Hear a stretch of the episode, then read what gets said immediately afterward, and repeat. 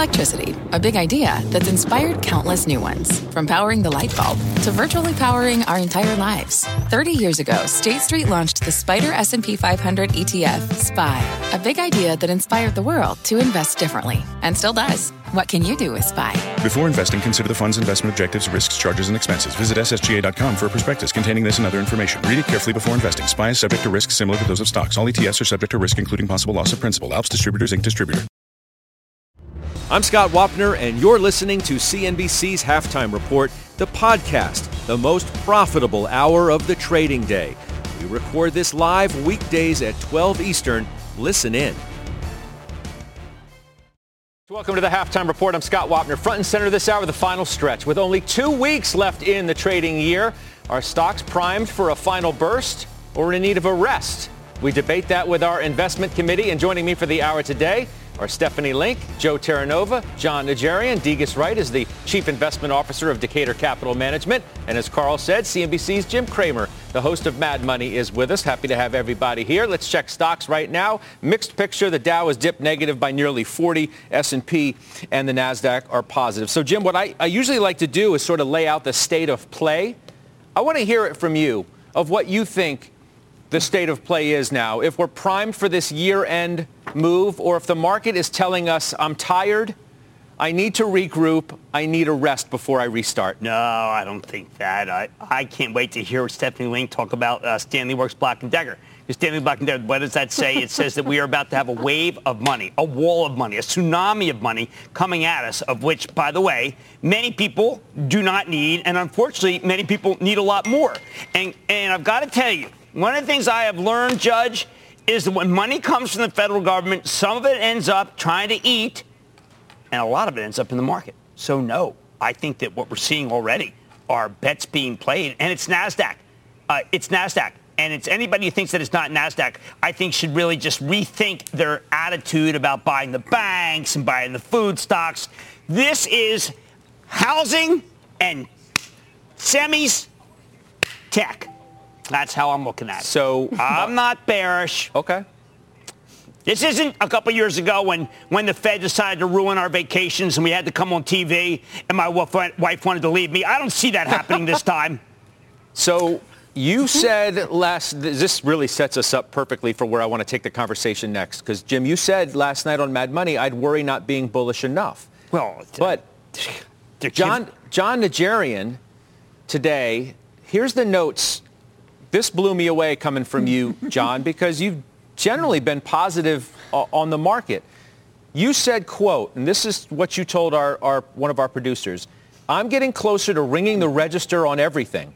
I'm raising cash in the next few weeks. I have almost 20% right now, and it will keep going up. The retail number was absolute beep. It was terrible. If we don't get more stimulus, we will dip into recession Q1. Lack of stimulus has created real damage. It looks, though, like, John, we are going to get some kind of stimulus, but yet I read this that you're closer to ringing the register on everything, and I say, why? Buy rumors, sell news, Scott. Um, if they surprised us with a stimulus that was bigger than anticipated rather than smaller, um, then that would be one thing. But I think, Scott, that there's going to be a difficult time. Um, we've heard it time and time again from both the present administration, the incoming administration, that this is going to be a dark period. I do think they're right. And I think that this money took way too long to get out to people. Obviously, it's still not out there yet, Scott. It will be half the size of the last one. Instead of 600 a week, it'll be 300 from what we read. It'll be a $600 check overall for other families, and that's versus 1,200 pre- previously, Scott. So I don't see a reason not to pull some off. Now, am I exiting everything? No. But I'm lightening up on virtually everything in little bits on rallies. Um, and I've raised cash from about a 4% holding just a couple weeks ago to close to 20% now. Um, and I anticipate that that will keep going based on what we heard today even if we do finally get that stimulus, which, as we all know, won't really be trickling out to people until well through uh, January. Uh, okay. past the uh, uh incoming administration. I, I, I, couldn't agree more with you about your comments and sentiment about the money being late and not enough, mm-hmm. and the fact that there yep. are an awful lot of people who are hurting out there. However, yes, the market has been largely disconnected. It, it's like, I, I feel bad even saying it.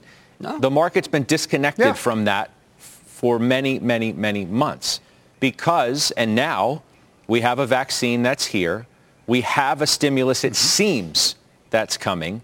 And Jay Powell later today, mm-hmm. Doc, is going to say, I'm not even thinking yep. about, thinking about, thinking about, and he may throw another thinking about on top of the cake. Yeah. So doesn't that yeah. make you want to be but in the market? Again, yeah. And so um, you and I would both say if I'm only 20% in cash, and that means I'm 80% exposed to the market, right, Scott? So it's not like I've exited and I'm saying, oh, this is so great just sitting around in cash. I don't like it. Uh, in fact, a lot of the cash that I raise has been going into crypto, which I'm very happy about. But um, I'm looking right now, Scott, at the real possibility that this will uh, be weeks and months into the recovery. I'm delighted that the vaccines are rolling out. I root for that and for the healthcare workers that are helping get this out there, along with Pfizer and Moderna and everybody else. But that is in the future. That is priced in, in mm. my opinion, mm-hmm. anyway. Mm-hmm. So this is where I guess I have that dis, this disagreement with Jim. Jim says not bullish enough in his case, and I think a lot of folks are maybe too bulled up at this point, Scott. Okay, so uh, look, I want to get to everybody else, but Jim, how do you respond to that? Well, look, I, I am always worried about the Fed, constantly. All right, Fed could be your enemy. Fed can be your friend. When the Fed's your enemy, you're dead. Uh, everything I heard from John makes it so that the pressure is on Jay Powell to keep rates lower. We take that off the table. Mm-hmm. I am not recommending everything. I am saying that it's got to be related to housing or it's got to be related to tech. I really don't even care about the other stuff. Mm-hmm. And I mm-hmm. mentioned this because last night I'm watching uh, Melissa's show. People hate Fang again. I mean, like every time they hate Fang, I am a believer in Fang. Uh, when I see a yep. 10% organic growth from a tool company, from a company that makes saws? what does that say? it, what does that say? I'm not saying that says you got to go buy First Horizon. I'm saying you got to go buy Home Depot. You got to buy Stanley Black and Decker, Stephanie Link, which you you own. I mean, you know, look, the, the organic growth. What are they? I forgot the number. What are they looking at? Ten percent. It's ten, right? So yeah. Um, yeah. There are there are stories that tell you you got to stay in the market. There are other human stories that say I'm feeling queasy about where we are because there are a lot of people hurting. Oh, there are a ton of people hurting. Uh, that's why we're getting more fiscal. And by the way, once we get this fiscal package, I think we're going to get another one sometime in the first quarter because there are certain pockets of the economy that need it. Travel, leisure, hospitality, restaurants. We know all small, medium businesses. We know that. And that's where the fiscal hopefully will help. But we have been waiting forever for this particular package to get passed. Hopefully it gets done. Does seem like it's getting close to the finish line. We'll see. But then you add this with the massive monetary stimulus that's underway, mm-hmm. and that's not going to change. Right. And Yellen and Powell, as a duo, th- they're going to be as dovish as possible, as you possibly can be. You then add on the vaccine progress. I don't know why you wouldn't want to own more reopened stocks, more economically sensitive stocks, especially since those stocks, so, some of those sectors are still down on the year. Energy is down 33% on the year right? The XLF is down 7%. The XLI is only up 8%. And while I don't want to have an entire portfolio of these names, I want to have the barbell. I want to have some of the fangs like Jim is talking about. I want to have technology mm-hmm. because of the secular growth dynamics. I think you want to have both. I actually lean more on the cyclical side because I think 2021 sets up better for GDP growth and better for S&P earnings growth. Okay. And a weak dollar, I want to own U.S. multinationals and, and more international exposure as well. Let's let's talk a little more immediate before we go heavy 21, Degas. Because I've got people, smart and credible investors on both sides of this conversation. The likes of Tony Dwyer, who says, quote, the combination of extreme bullishness broad acceptance of the economic recovery rotation, like Steph was just talking about, and a historic ramp in our favorite areas continue to have us looking for a near-term pause to the upside, in the upside. Whereas Tom Lee, another credible and smart person who's largely been right on where everything has been, Seems like the seasonals are indeed kicking in, the Santa Claus rally starting right on cue. We believe the S&P 500 can surpass 3,800 before the end of the year. That's a 3% upside for where we are now. Tom Lee is with us tomorrow. I should let you all know that.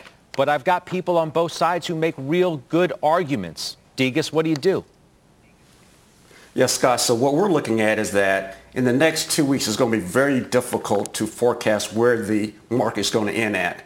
But, you know, I go back to something that Jim said earlier. Let's look at the longer trends. And I actually agree with something that he said in that he looked at uh, the home builders and uh, tech. Well, if you think about it, what's driving that?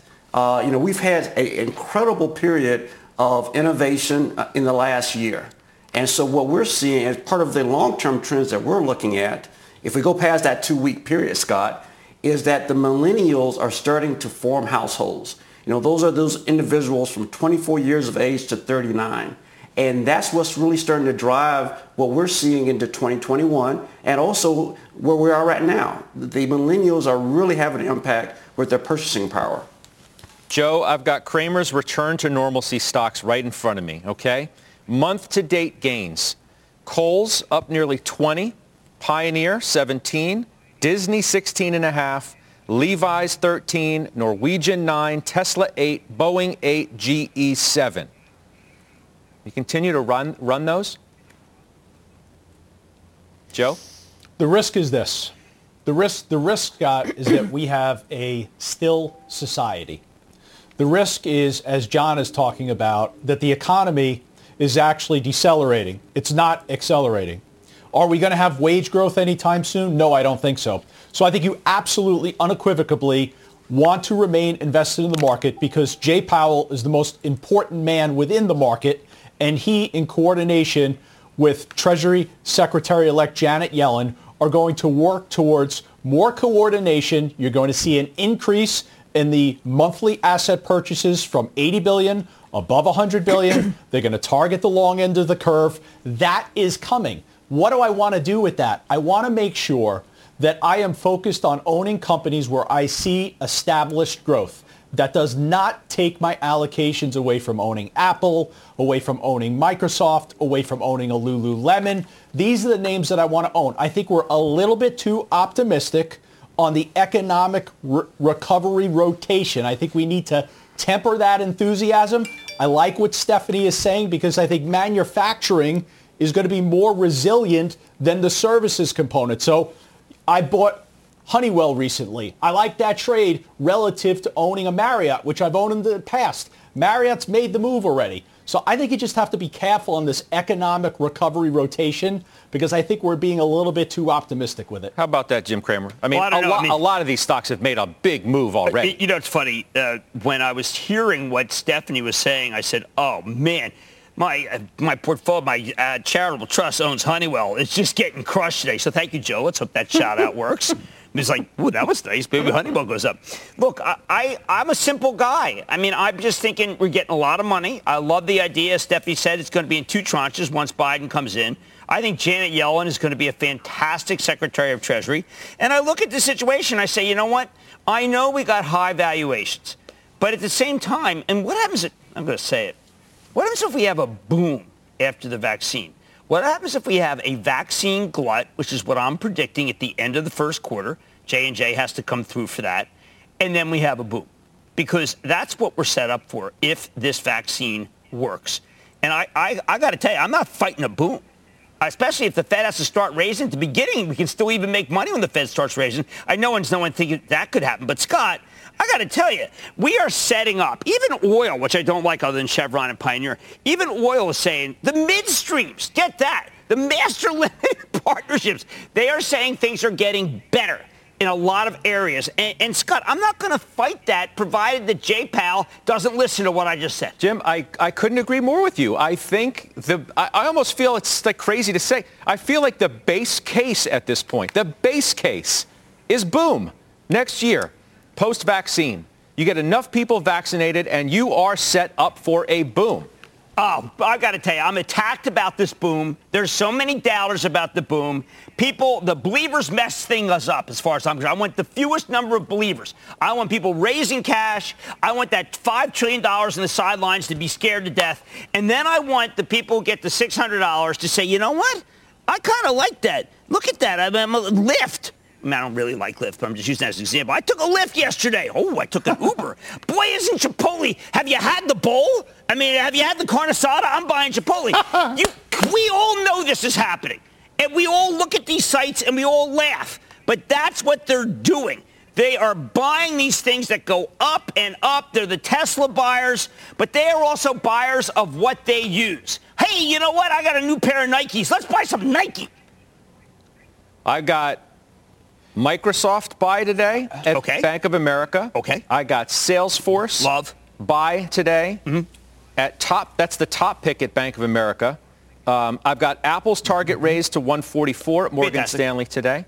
I've got Exxon upgraded. I know you said you you No. you know you didn't include that, but this is the second Exxon upgrade in as many days. Well, oil's going higher. But under your scenario, Well, I can't buy a Isn't everything gonna go higher? Uh, no, This not boom- everything's going to go higher. Because let me let me ask you this, Jim. In the boom that you said is going to happen, Yeah. what doesn't go higher?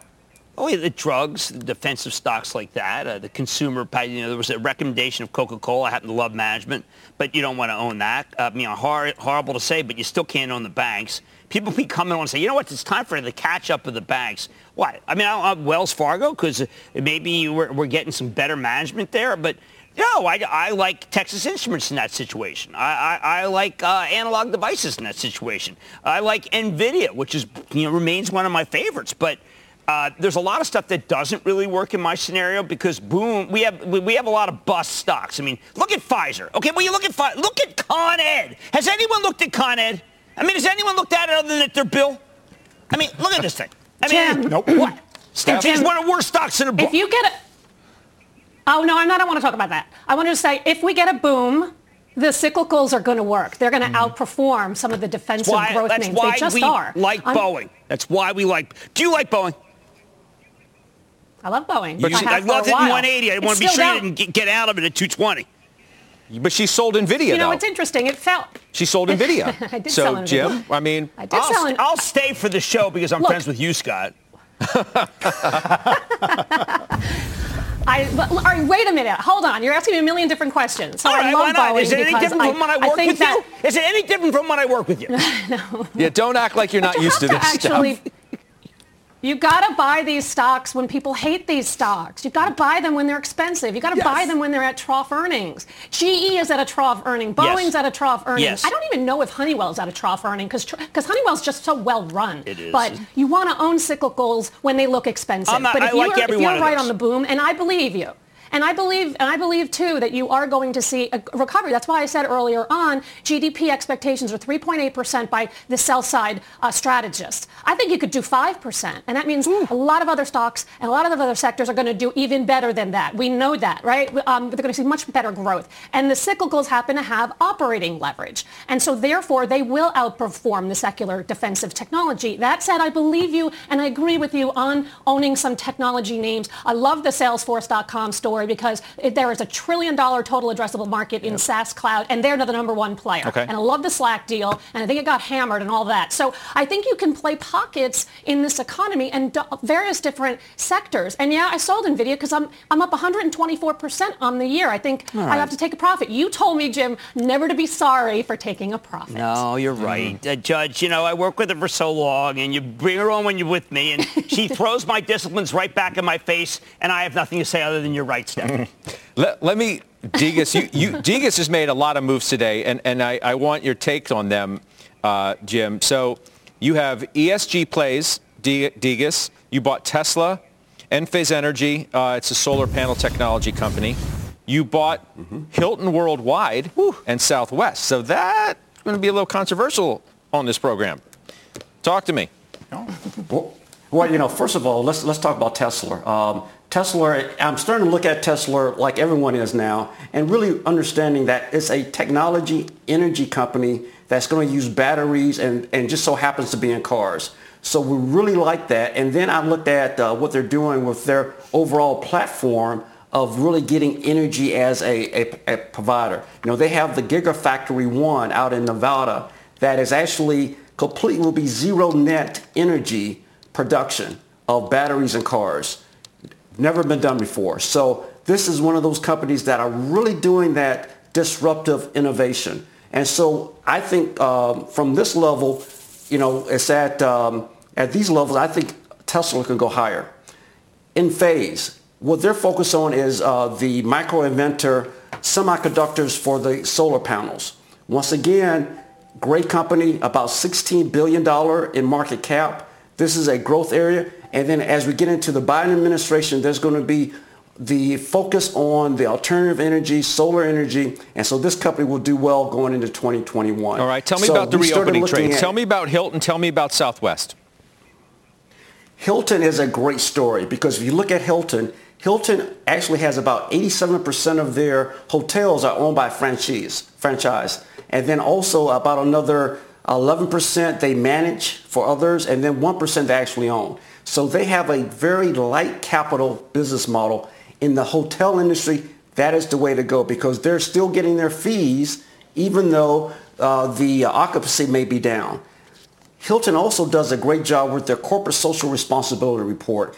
They have pers- they have really bought into the fact that they are making an impact. They have over 6,000 hotels across the globe, and they're using that footprint to really make a difference in their uh, social responsibility. I, I hear and you. So that's another reason we like it. The, these things have come a long way, though. Jim Cramer, right? Well, I mean, is now the time to, to buy Hilton and buy Southwest? Uh, um, Southwest is inexpensive stock. Uh, if things come back the way I think they will. Hilton's tougher.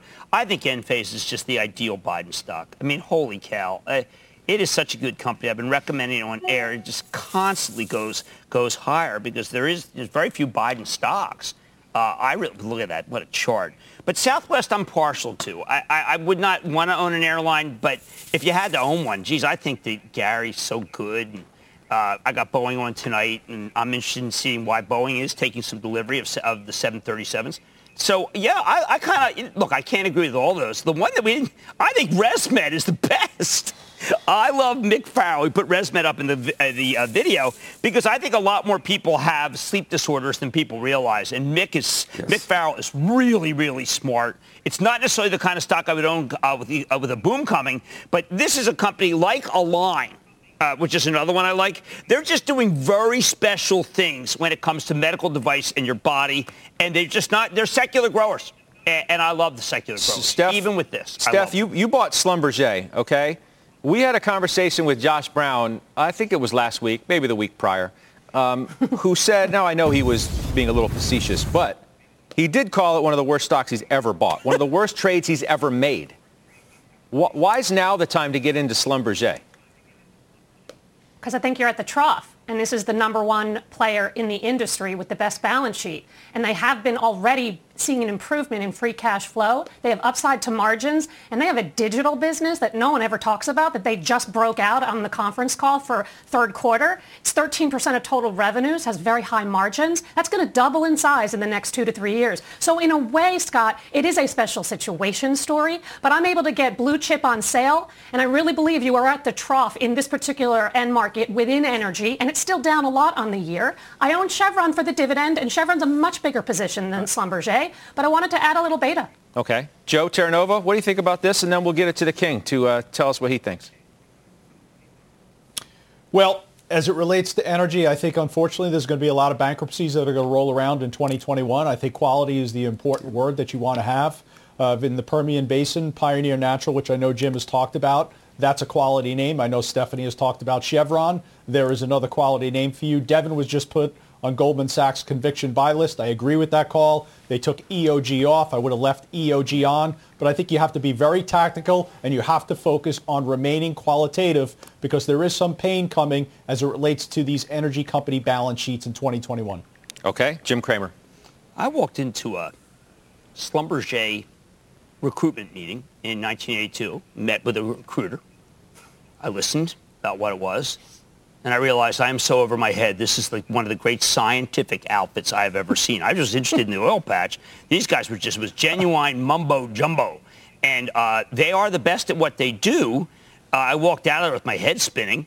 But I would say that uh, if the, techno- the technology is good, but I think that they're getting a lot more out of the wells these days. Uh, and people are going to be surprised how even the, the shallow wells in the Permian are producing more oil than people realize, and it's not leading to more um, oil service work. So uh, Steph, I've got to tell you, you mentioned the Chevron. I think Mike Wirth is an unbelievable manager.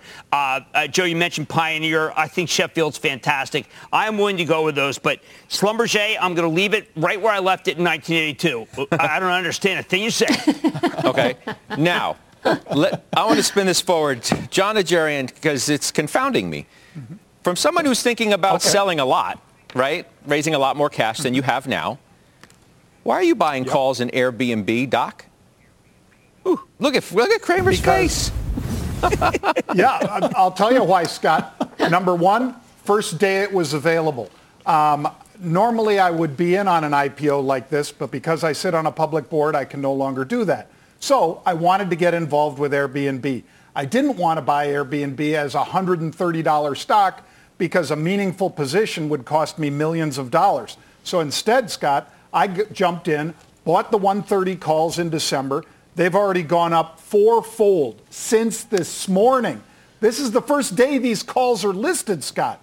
We know there's a feeding frenzy in here. We know they didn't bring out very much of the float out there into the market. So those were reasons that I got in. I'm also long the 160s out in January, Scott. Just so you know, I'm not just in the real short term. I'm out there in the 160 calls out there as well. But again, the amount of money I put on the table for those calls isn't a 120th of what I'd have to put to get into the stock. So yeah, when I raise cash and I look at something that's in my mind pretty risky like Airbnb, but I see the institutional flows, very first day of option trading, Scott, they've traded 20,000 call options in the first hour and a half. What does that tell me is that people are interested in this one, want to participate, mm-hmm. and yet at 130 something a share, it's tough for a lot of people to get in there. Well, I mean, it's down a lot from the right. from the IPO. It's had a big, big pullback. It's like 20, I don't know, what yeah, is it, Jim? 20 it, some odd percent, 25 percent? Yeah. And I, look, I, I happen to like this company very much. And of all these new ones that have come public, I think Brian Chesky is amazing. Uh, I think that this is yep. uh, a secular grower. I know that, uh, that you could argue very easily to be careful because it just started and it's 83 billion. But I think this company, uh, I know they did that fundraise at, at, a fraction of this when things were bad, but they, uh, this is the way people are going to go away. Uh, and I don't think it's going to change except for I think it's going to accelerate. So I am a huge believer. It is so inexpensive. Look, my wife is moving down to Florida. Okay, it, not because she doesn't like me; it just doesn't like the virus. And what, I was going to say, I mean, that's you know pretty heavy to uh, to roll out on national yeah, television. Just, yeah, well, I still like her. I mean, I, I haven't like there's nothing like going on, but but she doesn't want the disease. Okay, uh, no, not that anyone's saying, well, I'll take the disease, but she said, you know what I'm going to do? I'm going to look at Airbnb and I'm going to see whether I can get a place in Florida for a month.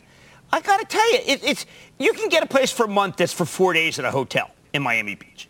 And I think that this is like Costco. I think this is the great bargain that you find out and you never leave. I don't know who else uses it here, but I just find that hotels are ridiculously expensive. I do.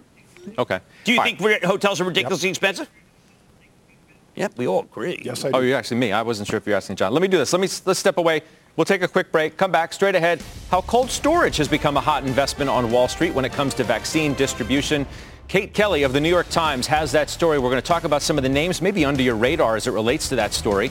And don't miss a special edition of the CNBC Healthy Returns live stream. It's today beginning 1.30 Eastern.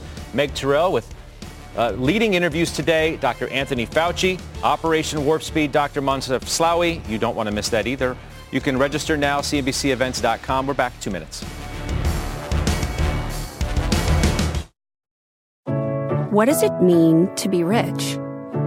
Maybe it's less about reaching a magic number and more about discovering the magic in life. At Edward Jones, our dedicated financial advisors are the people you can count on for financial strategies that help support a life you love. Because the key to being rich is knowing what counts. Learn more about our comprehensive approach to planning at edwardjones.com slash find your rich. Edward Jones, member SIPC.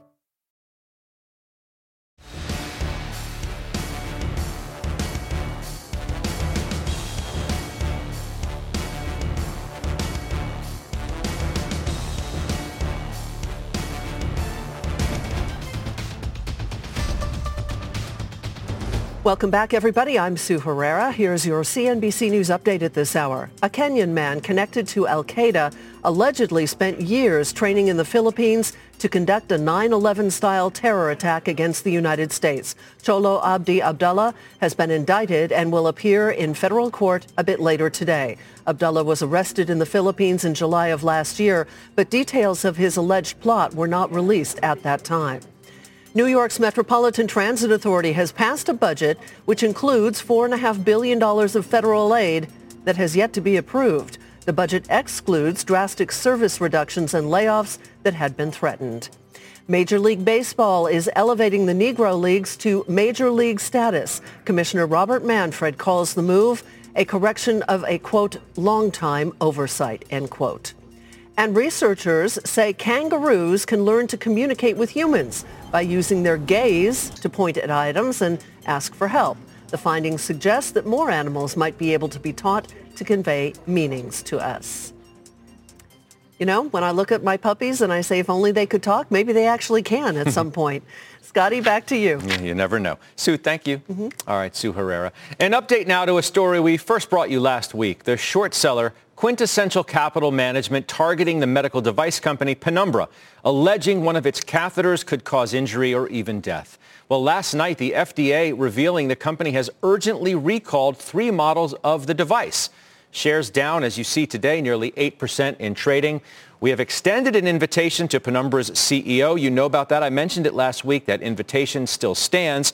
However, we did a short time ago get a statement from the company Penumbra going to read it to you. For more than 16 years, we have produced products with a singular mission of improving health outcomes for people suffering from strokes and other serious conditions. Throughout its history, we have been clear that we will never, never settle for anything less than complete confidence in the safety of our products.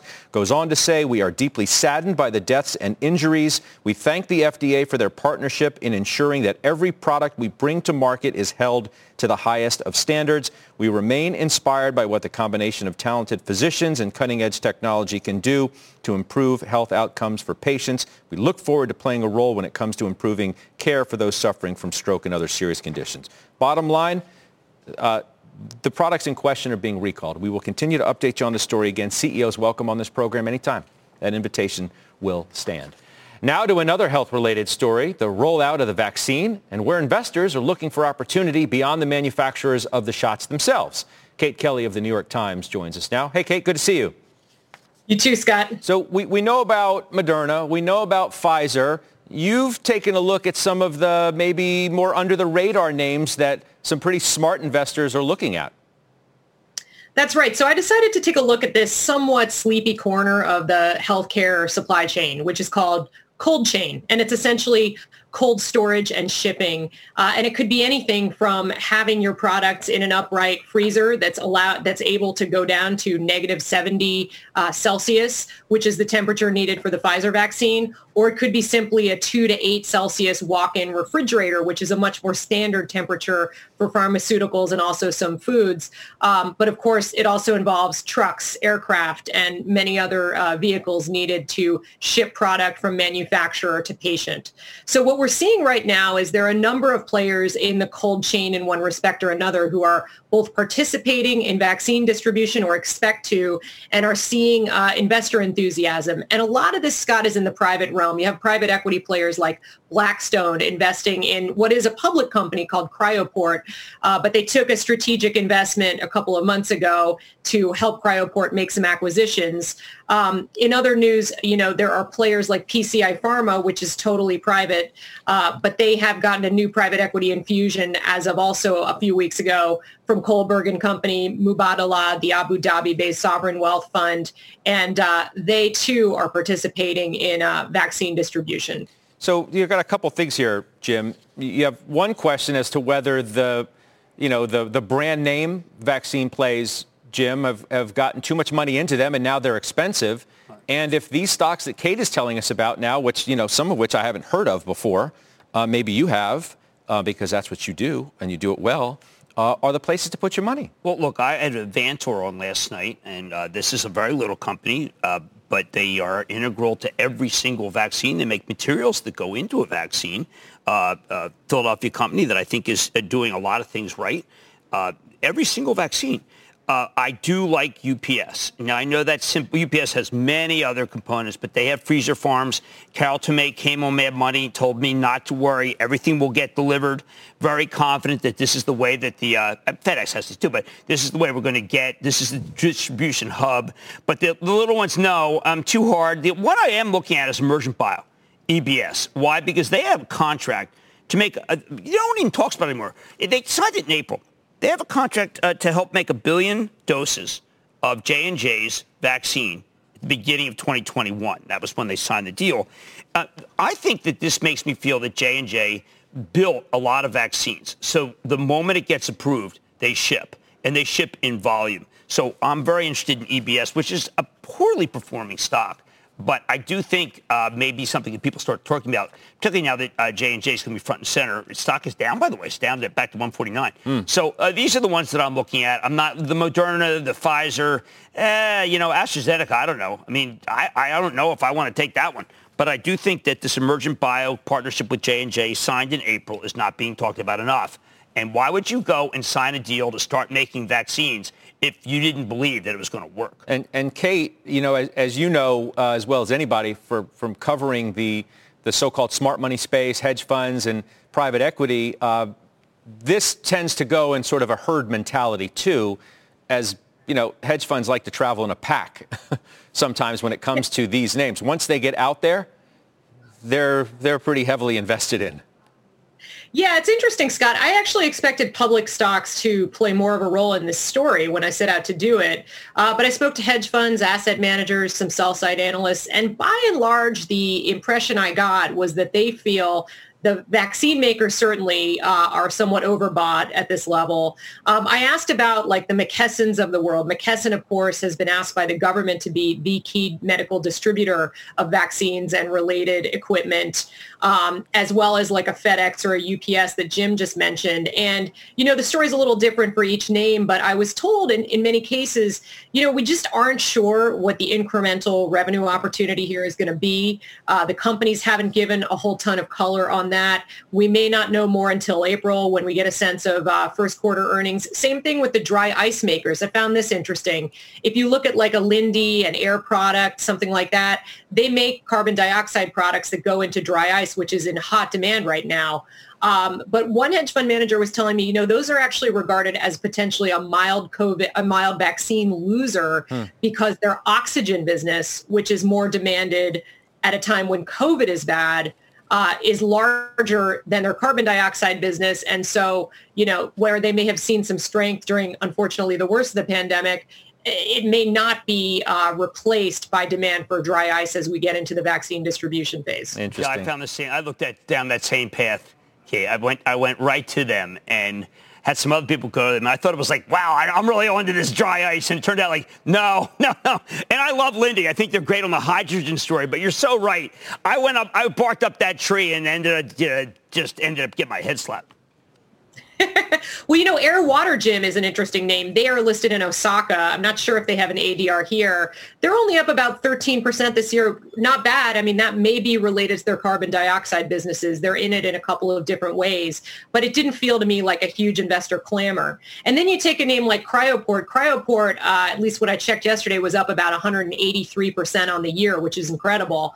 Um, but I spoke to the CEO and I spoke to uh, Blackstone about it their feeling is this is a long-term play. It's all about biologics, you know, sensitive organic materials that are shipped at cryogenic temperatures, cell and gene therapies. It's going to be a multi-year story in their view, even though Cryoport has been involved with 26 different vaccines and treatments and expects to be involved in vaccine distribution that the feeling is maybe there's some retail energy there but uh, that trade is all about sort of the long-term growth as opposed to vaccine distribution. Interesting. Kate, you always get us talking um, with your with your reports. Thanks so much. We'll look for the next one. Thank you. All right, that's reporter. Kate Kelly Great of the New York. Yeah, no, no doubt about that. All right, stay with us. Jon's latest trades and unusual activity. Those are coming up next. We'll be right back. CNBC has quick and easy to understand business news updates at the open, midday, and close every weekday. Markets, money, and more from Wall Street to Main Street. I'm CNBC's Jessica Ettinger. Follow and listen to CNBC Business News Updates wherever you get your podcasts. Dr. J, Jon Najarian, what are you seeing unusual? Well, Scott, um, I've got a lot of unusual, uh, and it's in the cloud space, believe it or not. At least part of it is because Microsoft is our first one, Scott. Microsoft, 34,000 calls. They always say, have a hunch, bet a bunch. Somebody bought 3.4 million share equivalent of Microsoft at 240 a share. February, 240 calls. I bought those, Scott. The stock sub 220 when we came on air. So that's a bit of an upside jump. The other one is Dynatrace. This is also a cloud play, more of a pure cloud play. DT is the symbol here. They were aggressively buying the February 41 calls, Scott, and that's virtually the at the money call rather than a big reach like in Microsoft. Liked them both, added to Microsoft, which I already owned, and established a position in DT because of this buying. I'll probably hold them both about 30 to 45 days, Scott. All right, good stuff. Jon Najarian, thank you for that. Coming up, Jim Cramer and the traders. They're answering your questions next. It's Ask Halftime. We are back right after this.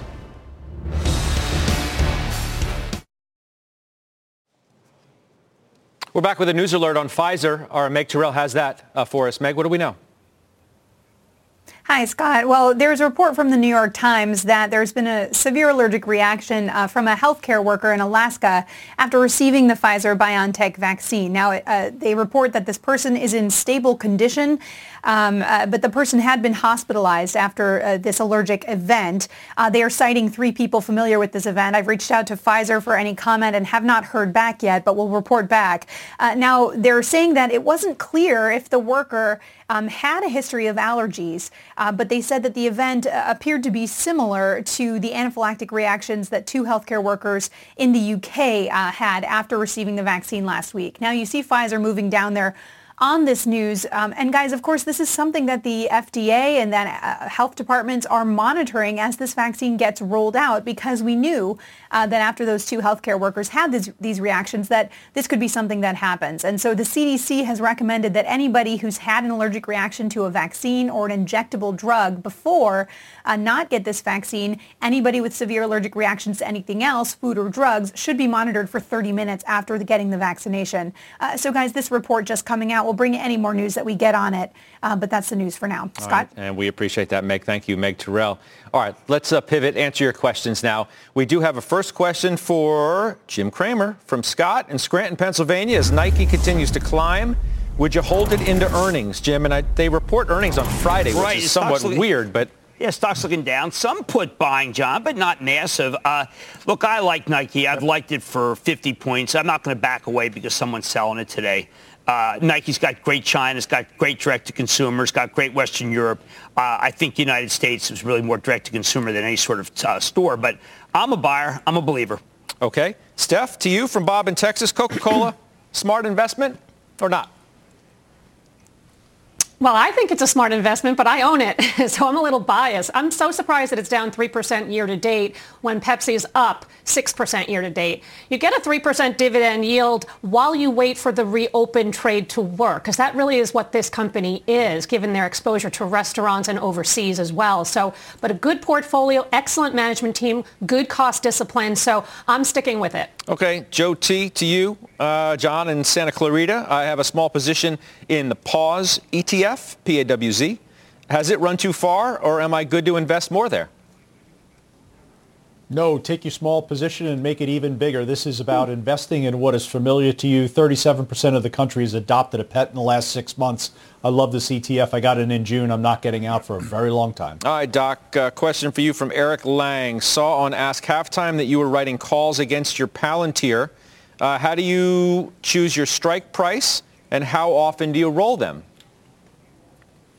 Uh, great questions, both of them, Scott. Um, generally, um, if a stock has run like Palantir has, came public at 10, got up towards 30, even a little bit over that, um, I end up writing at the money calls, Scott. As far as when do I roll them? When they go in the money by more than a dollar, that's when I buy them back and I roll up. I hope that helps. Okay, Degas to you. Any thoughts on Cisco? It's been steadily gaining since its earnings report. What do you think?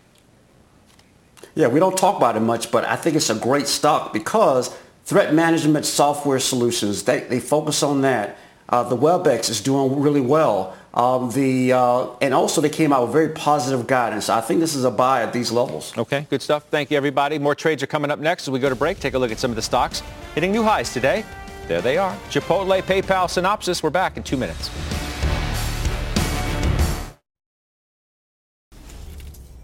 Time for the futures outlook. The dollar hitting its lowest level since April of 2018. Let's bring in KKM Financial's Jeff Kilburg for more on that move. Are you betting on a reversal or are you just playing the trend?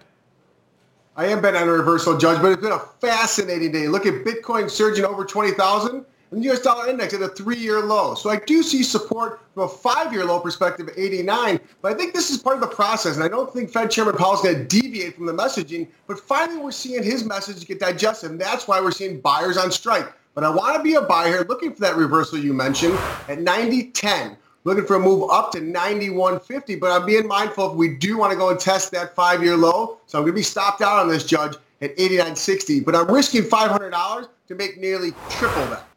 Interesting stuff. Yeah, we'll see. Big story. One of the biggest stories of the uh, of the year in the markets. Thank you. We'll talk to you soon. You Jeff bet. Kilburg. We'll you do bet. final trades next. All right, Jim. Mad Money, talk to me because you got a huge show tonight. Okay. I mean, M- on market moving, maybe on, on many angles. I think so. MP, people love, love, love rare earth metals. This is one.